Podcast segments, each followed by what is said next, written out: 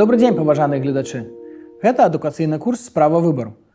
Нашая мэта распавесці пра выбары, дэмакратыю і правы чалавека простай і зразумелай мовай. Больш відэа і іншых матэрыялаў вы можете знайсці па спасылцы ў апісанні да гэтага відэа. Сёння мы паговорым пра тое, як звязаныя дэмакратыя і правы чалавека. У нас у гасцях Татяна Гацураеворска, праваабаронца і грамадская актывістка. Добрый дзень Татяна. Добрый дзень. Ну давай можа пачнем з такого базового першага пытання. Угу. Што такое для цябе асабіста дэмакратыя? А, для мяне дэмакратыя гэта а, якраз такі абарона правоў чалавека. Я лічу вельмі шкодным, калі спрашчаюць азначэнне дэмакраты да тэзіса, што дэмакраты гэта ўлада большасці. Мне падаецца, што нашы чыноўнікі, нашы палітыкі, яны сапраўды гэтым карыстаюцца ў сваім жыцці і працы. Яны думаюць, ну як бы вот народ абраў, насамрэч нас большасць і таму мы можам там а, вырашаць так, як лічыць большасць, да? рабіць у краіне так, як прагаласавала большасць. Гэта вельмі шкодна. А, і калі б я э, спрашчала азначэнне дэмакраты, я б лепш сказала, што дэмакратыя гэта свабода вот для мне гэта важно. Вось, калі ты кажаш что дэмакратыя гэта не лада большасці так чыя гэта тады ўлада калі так то я б сказала что гэта лада права вельмі цікава да что гэта тады калі э, не казаць пра большасць тады дэмакратыя гэта ўлада права то бок э, краіна жыве па законах якія па дэмакратычнай працэдуры прыняты у гэтай краіне і яна як бы падпарадкоўваецца праву в этой краіне. Мы хіба вернемся яшчэ да гэтага тэрміну вяршэнства права, але вельмі цікава, што ты азначаеш э, вось дэмакратычны метад прыняцця гэтых законаў. А дэмакратыя, э, заснаваная на законах з майго пункту гледжання павінна таксама абараняць і правы меншасці так сапраўды так тут э, просто калі кажуць пра большасць да і тут могуць адбывацца розныя маніпуляцыі да як я ўзгадала вот з чыноўнікамі да большасць вырашыла. Ну просто да, да прыкладу да калі правесці дэмакратычны рэферэндум у беларусі про тое что завод по э, перапрацоўцы по э, спаленню смецця пабудуюць ну магілёўскай вобласці то зразумела что все астатнія 5 абласцей беларусі яны прагаласуюць за тое что было ён быў пападаваны магілёўскай вобласці і толькі магілёўская вобласць будзе галасаваць что не трэба нам этот завод. Як бы быццам тут большасць вырашыла як бы быццам тут все дэмакратычна у людзей запыталі яны ўсе прагаласавалі і там один чалавек один голас але гэта зусім не дэмакратычнае рашэнне. Ну вот такі прыклад каб зразумець что не большасць э, прымае рашэнне тут важна сапраўды улічваць э, права правы чалавека калі прымаюцца такія рашэнні ў краіне у адным з іншых модулей мы кранаемся таго пытання что такое рэферэндумы якія могуць быць прыклады добрага ці не самага добрага выкарыстання рэферэндума як інструмента.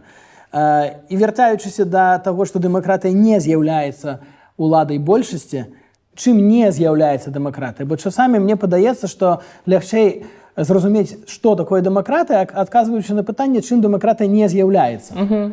І чым яшчэ вось не з'яўляецца дэмакратыя якія яе адметныя рысы якія адрозніваюць дэмакратыю ад усяго іншага што можа быць?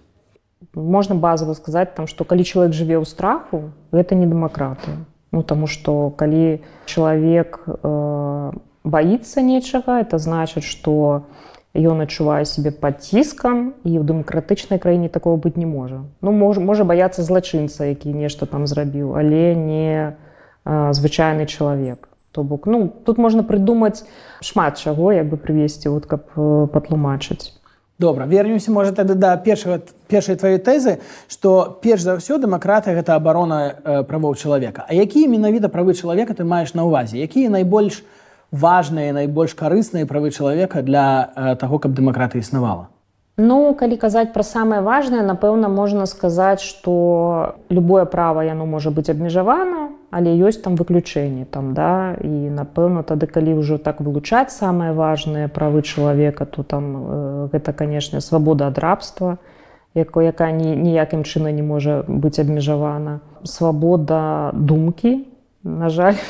Зараз мы бачым что там э, людзей саджаюць просто задумкі там не задзеянне некае просто таму что яны думаюць не так як э, хацелось бы там тым хто зараз кіруе беларусю ну а ў прынцыпе все правы важны найперш это тое что звязана со свабодамі свабода э, гвалту свабода э, там свабода выбора прафесіі свабода выбора рэлігіі Я б яшчэ можа дадаў свабоду асацыяцыі ці свабоду мірных сходаў але з- мне падаецца вось калі мы абмяркоўваем што гэтых свабодаў гэтых правоў так шмат што паўстае пытанне А ці магчыма вось такая ідэальная дэмакратыя ўвогуле? Ну а, нічого ідэального няма. Там як там этот выраз Черчилля что демократы это худшее исправление но ничего лучшего человечество не придумало там что-то такое было. Я думаю тут важно разуметь что э, демократия гэта процесс что это не тое что вот яно аднойчы там зрабілі э, незалежны суд там э, зрабілі абралі парламент абралі прэзідэнта і типа все у нас дэмакратыя дэмакратыя это штодзённы працэс удзела людзей у справах э, сваёй дзяржавы то бок калі просто вось гэта зрабіць і людзі больш гэтым не займаюцца не кантралююць рашэнні якія ёсць не прапануюць э, сваі э, там нейкія прапановы не робяць калі вот людзі перастаюць у гэтым удзельнічаць то прынцыпе у палітыкаў заўсёды ёсць э, жаданне ім это дэмакратыя не патрэбна палітыкі якія пры ўладзе ім прынцыпе зручна калі няма гэтых усіх правоў ім не трэба лічыцца з меншасцямі ім не трэба чтоб сМ пісалі пра іх колькі яны там трацяць грошы то бок палітыкам якія пры ўладзе это не патрэбна. І тут вельмі важна каб людзі просто удзельнічалі ў гэтым там не раз на 4 ці 5 гадоў там да калі выбары а ў прынцыпе штодня. І калі людзі перастаюць у гэтым удзельнічаць то ну вялікая рызыка што дэмакратыя пачынае рухацца ўжо не ў кірунку э, абароны правоў чалавека не ў кірунку захавання там дэмакратычных каштоўнасцяў а ў другі. Прынцыпе мы это назіраем не толькі ў беларусі там і в польльше таксама я ведаю што ёсць праблемы з гэтым. Як бы это штодзённы удзел людзей. Вот. Это працэс. Але гэта патрабуе ну, некаторых высілкаў не ад людзей каб удзельнічаць у гэтых працэсах кожны дзень чытаць там навіны можа думаць аб, аб чымсьці там размаўляць са сваімі калегамі ці сябрамі. Ці гэта не зашмат ці ты верыш у тое што э, людзі хочуць і могуць столькі часу прысвячаць вось гэтай самой дэмакратыі? Ну калі не прысвячаць мы бачым чым это можа скончыцца. Тут як бы э, я думаю что у той сітуацыі якой мы зараз вельмі цяжка ўжо як бы калі даходзіць до такой кропкі а, людзям уже вельмі цяжка э, развернуць назад. Але калі это паступова ж адбываецца это не адбываецца так что мы прачнулись і на наступны дзень ну хіба толькі калі просто э, там прыйшла акупацыйная ўлада захапіла і э, за адзін дзень все памянялася. Ну дыктатуры э, не прыходзяць там за адзін дзень это выключэнне на мой погляд я- это таксама адбываецца паступова так як напрыклад это было ў беларусі то бок я лічу што трэба быць шчырымі. Яшчэ ў 2001 годзе людзі свабодным не падаваючы ніякіх заявак прыходзілі збірались э, ў шэраг не абыякавых людзей вакол адміністрацыі прэзідэнта. А, былі там а, больш свабоднымі асацыяцыі то бок это прынцыпе быў такі працэс які ну просто грамадзяне як бы прашчоўкалі я лічу просто Не, я цалкам з табой згодны, што гэта не праз не за адзін дзень робіцца і не ў пазітыўным накірунку і не ў негатыўным накірунку. Менавіта праз гэта мы і робім гэта праект справа выбару, бо мы верым у адукацыю, адукацыю і верым у тое, што актыўныя грамадзяне гэта менавіта тыя, хто і з'яўляюцца асновай для нармальнай функцыянуючай дэмакратыі. Калі б ты магла змяніць адну і толькі адну рэч у Беларусі і падштурхнуць краіну да дэмакратыі, вот што бы ты змяніла і чаму? Я б зрабіла незалежнымі суды.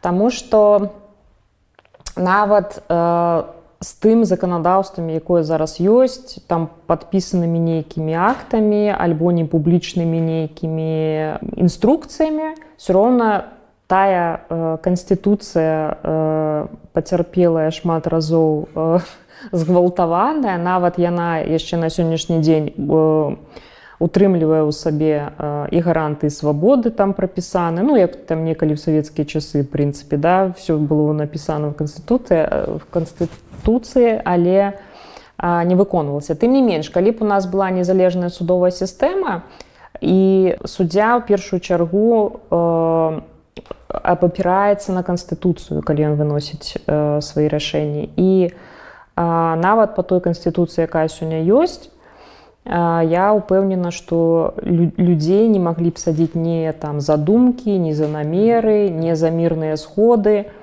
Вось а калі яшчэ ўявіць што э, незалежны суд мог бы разглядаць справы там э, хлусні на тэлебачанні да справы там дзе э, абражаюць там да азарона кагосьці напрыклад альбо э, справы супраць э, мірных грамадзян якіх э, з, з якіх здзекваліся да. Калі вот яшчэ ўявіць што апроч таго што немагчыма было прыпрасаваць так людзей з такімі судамі так яшчэ б і людзі маглі звяртацца ў гэтыя суды і адстойваць як бы свае правы.